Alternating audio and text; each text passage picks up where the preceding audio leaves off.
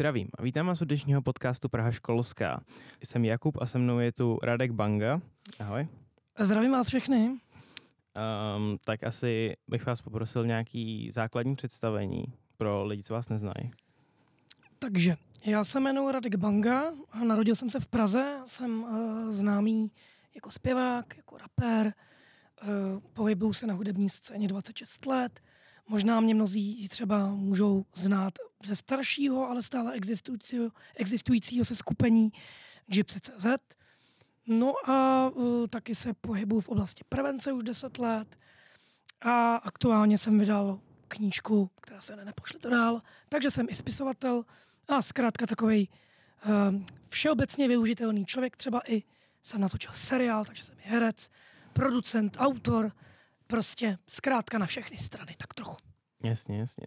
Mohu bych se vás zeptat, jaké byly vaše začátky v hudbě? Protože říkáte, že jste se pohyboval 26 let, myslím, což, je, což už je jako poměrně docela dost dlouhá doba. Tak uh, jak jste začínal, třeba s jakým stylem jste začínal?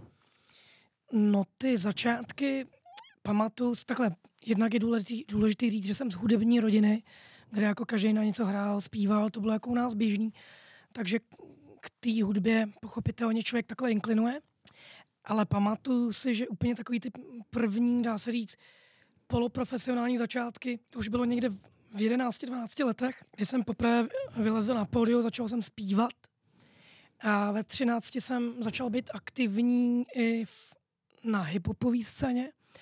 Tehdy to teda bylo úplně v plenkách, to tady znalo pár lidí v podstatě. A v 15 jsem vlastně vydal nebo natočil první moje album, který se jmenoval Syndrom Snob. A to už byl opravdu nějaký první repový počin. Mm-hmm. Ale předtím jsem paradoxně zpíval, snažil jsem se spíš dělat jako pop. Popovou hudbu, ale díky tomu, že to do toho mého života tenkrát vtrhl hip-hop, vlastně i díky chaosu, tenkrát byla taková komerčně úspěšná skupina Chaos, která tady rozjela to hip-hopové šílenství tenkrát, tak jsem právě začal dělat ten rap. No. Jo, takže vy jste se, takže vy jste teda z začátku uh, začínal s nějakým popem, dejme tomu polo, polo, poloprofesionálně. Ano. A pak jste se teda dostal do hip-hopu a rapu. Ano, my jsme ty první nahrávky, nebo respektive já jsem ty první nahrávky nabízel, ty zpívané, ten pop, ale nenašel jsem vydavatele, prostě to jako nedopadlo. A vlastně už eh, ve 14, v 15 už jsem ale nabízel uh, ty hip-hopové nahrávky, protože prostě už jsem do toho vlítnul a uh, na to jsme právě vydavatele nakonec našli, takže já už jsem třeba ve 14 věděl, že vydám za rok své první album. Jasně, jasně. Um, já tady mám poznamenaný, že jste vydal album Ya Favorite CD-ROM a t, uh, koukal jsem se, koukal jsem se na, jakoby na to, jakým to je zpívaný stylem a je to poměrně zvláštní, přitom dost chytlavý. Tak jak vás napadlo propojit vlastně všechny možné styly do toho, aby vzniklo právě tato album? No ono popravdě to album Your Favorite cd uh, bylo, to byl vlastně spouštěč uh, budoucí Gypsy.cz, kdy uh, to album bylo pojatý jako parodie. Jo, hmm. bylo to parodie, protože ty texty, možná bych klidně řekl spíš sebeparodie. Byla to parodie na romskou komunitu, prostě parodie na ty problémy, na, na to, řekl bych, na ty absurdní situace, ve kterých se může objevit člověk na jedné straně i na druhé straně vlastně o tom je celý to intro na tom albu. A musím říct, že tím, že to album, album bylo celé v angličtině, tak se třeba v Čechách tolik neprosadilo, ale paradoxně v zahraničí to bylo velmi úspěšný album. A nastartovalo jakousi mojí další kariéru právě z Gypsy.cz. Hodně lidí to vlastně ani netuší, že to album bylo natočený, říkáme, protože to víc jelo v zahraničí. Ale ten nápad propojit vlastně to etno s tím hiphopem právě vznikl při tomto albu Your Favorite CD. Jasně, takže to byla prakticky jakoby parodie v úzovkách parodie na vás a předpokládám i trochu na hip-hop. Parodie tak trochu na všechno. No, no, parodie tak trochu na všechno.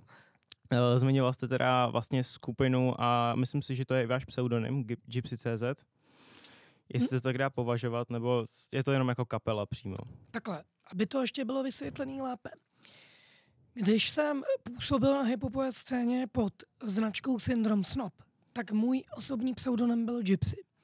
V těch dobách nikdo nevěděl, co to je Gypsy. Dneska je Gypsy kde kdo, Gypsy tamten, Gypsy teplice, to jsou takové ty romské partičky, které se mnou teda nemají nic společného, ale vlastně díky tomu jsem posunul i tu značku dál. My jsme přemýšleli, jak vlastně říct v tom světě, že jsme jakoby romská parta z Čech, že jsme se chtěli přihlásit i k, tý, i k té druhé identitě české. A nám přišlo Gypsy.cz ideální, protože já jsem už tehdy udělal, nebo předtím v roce 2000 album Ramones.cz, což byla zase jako narážka na internetové technologie, které tenkrát byly vlastně v plenkách. Ten internet taky nikdo moc jakoby neznal. Tenkrát jsem měl single Digitální láska, takže jsem se jakoby tomu tématu těch technologií jakožto i aktivní ajťák věnoval. No a přišlo nám to jako ideální spojení právě to Gypsy.cz. A dá se říct, že to není pseudonym, dneska bych možná řekl spíš, že je to tak trochu projekt, hmm. kolem kterého se vždycky točil Radek Banga a další muzikanti. Jasně, takže to je projekt a ne váš pseudonym, já jsem potřeboval jenom jako vysvětlení. Um, mám, tady, mám tady taky poznamenané, že jste hrál na, uh, na festivalu Glastonbury, což byl, nebo, je, nebo možná pořád je nejvyšší, největší festival na světě. Tak jak jste se tam dostal a jaké to bylo objevit se na takhle obrovské stage? No, v Británii existovala jakási asociace, která se snažila tlačit evropské talenty právě na tenhle ten největší festival nejenom v Británii, ale na celém světě. Glastonbury to je pomyslná meta každého hudebníka, kdo tam je, tak na ničem větším už nemůžete hrát. Těch kapel tam pochopitelně hraje strašně moc, to je nutný říct. A, e, a těch talentů, který si e, ta asociace přitáhne třeba z České republiky, moc nebyl. My jsme vlastně byli první, historicky první skupina česká, říkám česká záměrně, tak jsme byli opravdu první, kdo se tam dostal. Bohužel v neúplně snadných podmínkách, protože proti nám v tu samou dobu hrál na největší stage Fatboy Slim, což byl, přiznám se, dost nerovný boj. Ale i tak hrát tam a být tam byla obrovská čest a vůbec nejvyšší meta Gypsy.cz, kterou jsme, které jsme mohli vůbec dosáhnout. Mm-hmm. Tak to, eh, abych se přiznal, tak to jsem vůbec nevěděl, že jste byli až takhle, jakoby, až jste byli takhle populární. Eh, já vás, já a myslím si, že i většina dnešní mladé generace vás bude znát přes písničku Žigulik, která v roce, myslím, že to je 7 let zpátky, nebo něco no, takového. No, 2013. 2013, tak, um, tak to byl jeden z největších hitů, bych řekl, i jako mezi, mezi mladší komunitou. Já, jako, já jsem to určitě jako znal, že to každý měl rád. Tak by to předpok- tak jakoby, jak vás to napadlo a jak jste se k tomu dostal vůbec? Eh, no to dokonce říct, že Žigulik eh, jakožto virální video po Česku a Slovensku vlastně několika násobně překonal i, i, i ty YouTubeové úspěchy, třeba Romano je Bob nebo Desperado. A byl to vlastně náš nejúspěšnější single nakonec. Byť ne teda ve světě, ale určitě v Čechách, jo. Což je zvláštní. E, ale ta písnička, ona vlastně mi v šuplíku ležela už dlouho, se přiznám. Jednak Žigulik e, Lada Vas, to bylo fenomenální auto za socialismu. Kdo měl tenkrát Žigulika, to bylo něco. Opět to je parodie, je to parodie, celý videoklip je parodie na Grease Lightning. Kdo to nezná, rozhodně doporučuji se na to podívat. John Travolta, klasika, šedesátky. A celá ta věc byla parodie opět. Jo. Myslím si, že prostě v Čechách ty parodie jsou úspěšný, funguje to tady. Myslím si, že Češi mají legraci velmi rádi. Jako ostatně, když se podíváme třeba na TMBK, všichni víme, co jde, tak prostě my máme rádi humor a ta písnička tomu sedla. A ten nápad eh, prostě eh, tam ležel dlouho. Pro mě Rom, prostě řídící žigulik, to bylo jako opět ta parodie, no. Ta legrace, mně to přijde jako vlastně absurdní a, a dokonalý zároveň. Jo, ne, jakoby v, v té době tak to bylo, tak to bylo absolutní, jako, tak to bylo prakticky na vrcholu, na vrcholu YouTube. To myslím si, že byly přibližně začátky nějak jakoby toho, že YouTube v České republice začal stoupat, začal jako se brát, neříkám brát vážně, ale už to začínalo vypadat, že by to mohlo mít i v Čechách potenciál. Takže předpokládám, že i tady to mohlo i jako českému YouTube celému pomoct hrozně vzrůst. Uh, mám tu taky napsaný, že jste byl uh, ambasador roku nových příležitostí a úplně si nejsem schopný představit, co to, co to znamená, nebo co, co, jakoby, co, co, jste, co jste dělal, když jste byl ambasador roku nových příležitostí. Mohl byste mi to nějak objasnit? No přiznám se, že ani já jsem úplně nebyl dlouho schopen si představit, co, co to vlastně obnáší, nebo co to je, nebo není. Ale myslím si, že později jsem tu myšlenku rovných příležitostí pochopil a být ambasadorem něčeho takového bylo ve finále fajn. Myslím si, že já jsem se to ale neujal tenkrát úplně nejlíp, přímě. Mm-hmm. Myslím si, že se toho dalo využít víc. A ta myšlenka rovných příležitostí je o tom, že alespoň v mých představách by to mělo být tak, že pochopitelně každý člověk by se měl tou společností posuzovat rovně. To znamená, pokud něco člověk provedl, třeba nějaký trestný čin, nemělo by se na to dívat, jestli je to tmavý kluk nebo světlý kluk, prostě rovně. Ale zároveň to znamená, že by každý z nás měl mít tu rovnou příležitost. To znamená, pokud někdo žádá o práci nebo se vzdělávat, měl by mít každý tu rovnou příležitost a neměl by se na něj dívat přes prsty, jestli je tmavší nebo světlejší, nebo jestli je to Aziat. Prostě tohle by tam vůbec nemělo být. A tohle je myšlenka těch rovných příležitostí, protože pochopitelně, že tehdy ještě to bylo tak, že ta společnost úplně rovná v tomhle nebyla. Yes. Bohužel si myslím, že jsme tenkrát byla ministriní kultury Jamila Stehlíková. Myslím si, že ta myšlenka se dala využít mnohem víc. Bohužel já jsem asi nebyl ještě ve věku, kdybych měl ten intelekt, myslím tehdy tak daleko, že by mi mhm. docházelo mm, ve 24 letech, eh, co to obnáší a jak se to dalo vlastně uchopit, co se z toho dalo vytřískat. Dneska bych to pojal úplně jinak. Uh-huh, Jestli, jestli teda můžeme, tak bych se uh, vrátil k, vaš, k vaším třeba střední škole. Um, a třeba kam jste chodil na střední školu, nebo jestli máte vysokou školu a vůbec vaše, vůbec jakoby, jak jste sem, jak, jak, kam jste chodil, jak, jak třeba probíhala vaše maturita, jak se to jako obecně měl? Eh, já jsem po základní škole se dostal na obchodní akademii v Praze, na Praze 3. Nicméně dostal jsem se tam v dobách, kdy už jsem měl poměrně vážný do, problémy doma. A když jsem prostě skončil na ulici, a neměl jsem kde spát a spal, spal jsem po kamarádech a tak jsem věděl, že mám prostě průšvih a bože, bohužel ta škola musela jít stranou. Jinak taká musím říct, že ani ta škola mi moc nevyhovovala. Prostě šel jsem tam, protože jsem příliš nevěděl, co se sebou. A ta obchodní akademie mi byla doporučena právě proto, že jsem nevěděl, čím přesně bych se chtěl zabývat. Hmm. Do 19 let jsem bohužel musel řešit ty existenční problémy. No a potom já jsem vlastně skočil do té práce rovnou. To znamená, začal jsem dělat producenta a autora pro velkou firmu BMG Ariola, dneska už to neexistuje, koupilo to Sony. Eh, pod tehdejším ale Milanem Hermanem jsem vlastně psal pro jeho interprety a dostával jsem vlastně další a další zakázky, čili uh, jsem ani tenkrát neviděl uh, smysl v tom vzdělávání, ale postupně jsem věděl, že si chci tu školu chci dodělat, zaplať pámu, že doba, kdy vy si to vzdělání můžete dodělat kdykoliv. Uh, když jsem začal chodit s mojí ženou, takže s Verunkou, která je nesmírně vzdělaná, tak ta mě inspirovala a říkala, hele, měl by si jít uh, příkladem těm mladým, protože už tehdy jsem začal dělat program prevence po školách a součástí toho bylo právě i ježdění do vyloučených lokalit nebo do um, vlastně škol, kde byla třeba větší koncentrace uh, Romů nebo jiných etnických národů.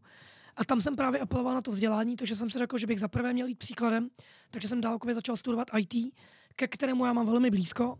Od 19 let jsem vlastně aktivním ITákem. Zajímala mě především bezpečnost, když to řeknu uh, obecně, takové to, nevím, jak říct, eti, etický hacking. A tyhle ty věci mhm. mě velmi zajímaly, protože tak, když to začalo být aktuální, jo, už te, tehdy se hovořilo o hybridních válkách, co by to mohlo obnášet. A mě to zajímalo, protože mám rád vědu obecně. Jo, mám k ní kladný vztah. Takže tahle ta věda mě zajímala a takhle jsem se dostal na studium informačních technologií. Vystudoval jsem to jako střední dálkovou školu, taky v Praze uh, s maturitou. Samozřejmě, myslím si, že s velmi dobrým prospěchem. Ostatně moje uh, ta maturitní práce tam do teďka vysí jako exemplární příklad, jak by měl vypadat dobrý, zabezpečený web, fungující, rychlý. Takže to třeba považuji za takovou mají malinkou hrdost, že to tam do teďka je a ukazuje se to ostatním žákům, jak to má vypadat. Myslím si, že jako ITák bych byl schopný. Ale po dokončení studia na IT jsem pochopil, že tohle není úplně ten směr, který by mě skutečně naplňoval.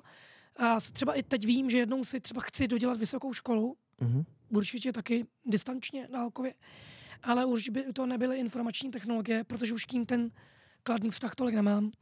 Uh, spíš by mě zajímala třeba antropologie, která mi přijde velmi zajímá. Možná psychologie, tam se ale trošku bojím, že bych to nezvládl, protože si třeba příběhy dětí, kterými anonymně píšou, se svými problémy berou velmi osobně. Mm-hmm. To by psycholog neměl brát osobně, já to možná neumím. Takže antropologie nebo historie nebo filozofie, to jsou věci, které mě velmi zajímají a je dost možný, že k tím dojdu. Zatím já tu vysokou školu přímě nepotřebuju ke, svým, ke svýmu uh, oboru.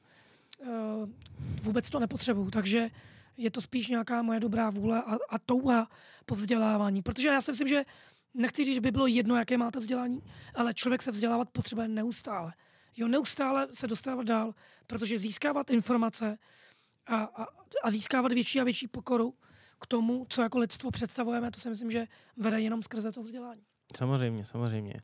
Uh, zmiňoval jste, zmiňoval jste vaši knihu, která, co jsem pochopil, tak mi, uh, řeší v celku asi pro vás těžké téma, protože je to o vašem dětství, jestli se nepletu. Ano.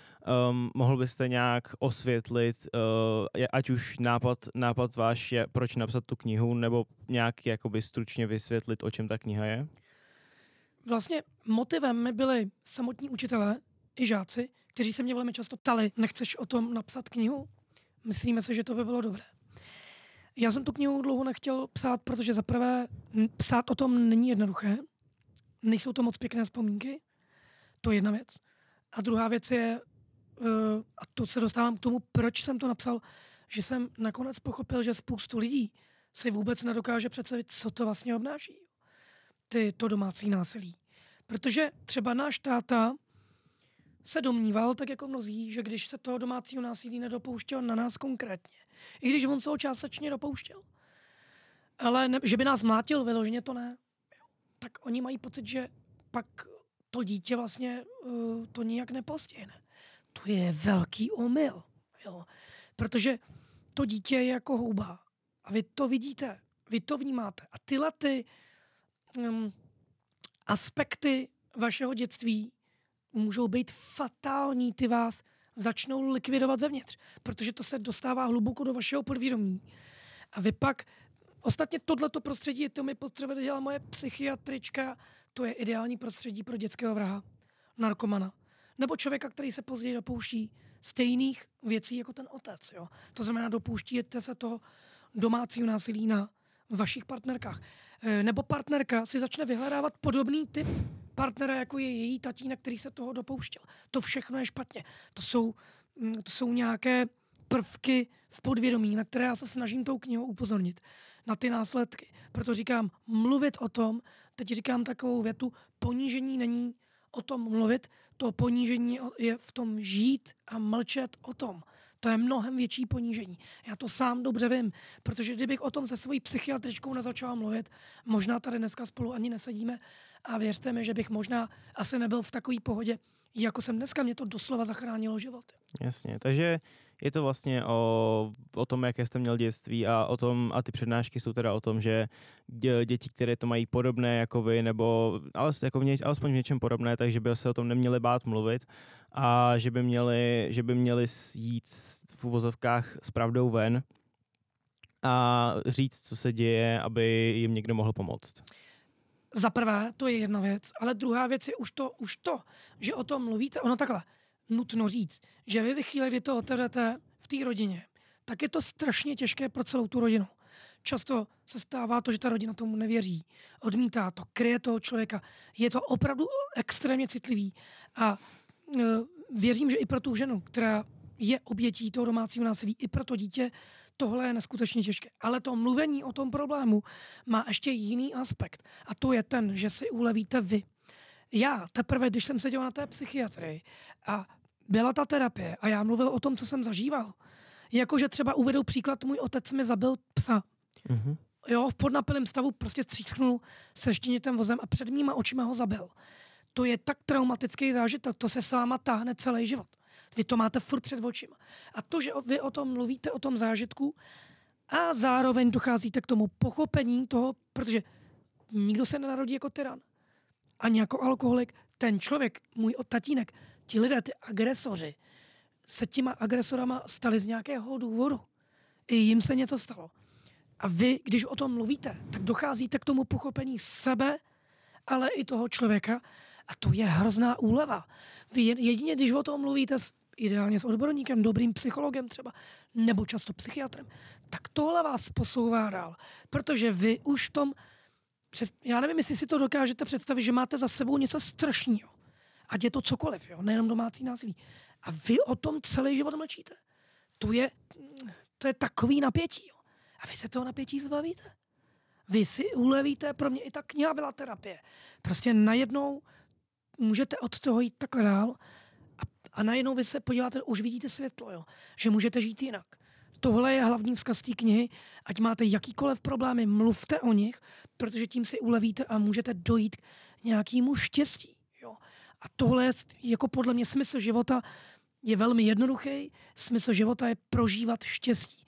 A těch, to štěstí vy neuvidíte, dokud v sobě drží, budete držet tu křivdu, tu nenávist, ten vztek a vztek budete mít. Já jsem měl tátu strašný vztek celý život. Ale tohle je cesta ven. Chápu. Měl byste nějakou v vozovkách asi motivační větu na závěr, ať už pro nynější maturant, prostě pro nynější studenty v tady té těžké době?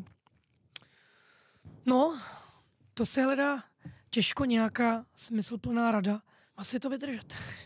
Co jiného nám všem zbývá, než to prostě vydržet, ale já nevěřím v to, já nevěřím v to, že by jakýkoliv překážky museli nutně vést k tomu, že by tady vznikla nějaká neschopná generace. Myslím si, že uh, sám jste to i uvedl mimo uh, hovor, že i ta distanční výuka třeba může přinést něco dobrého.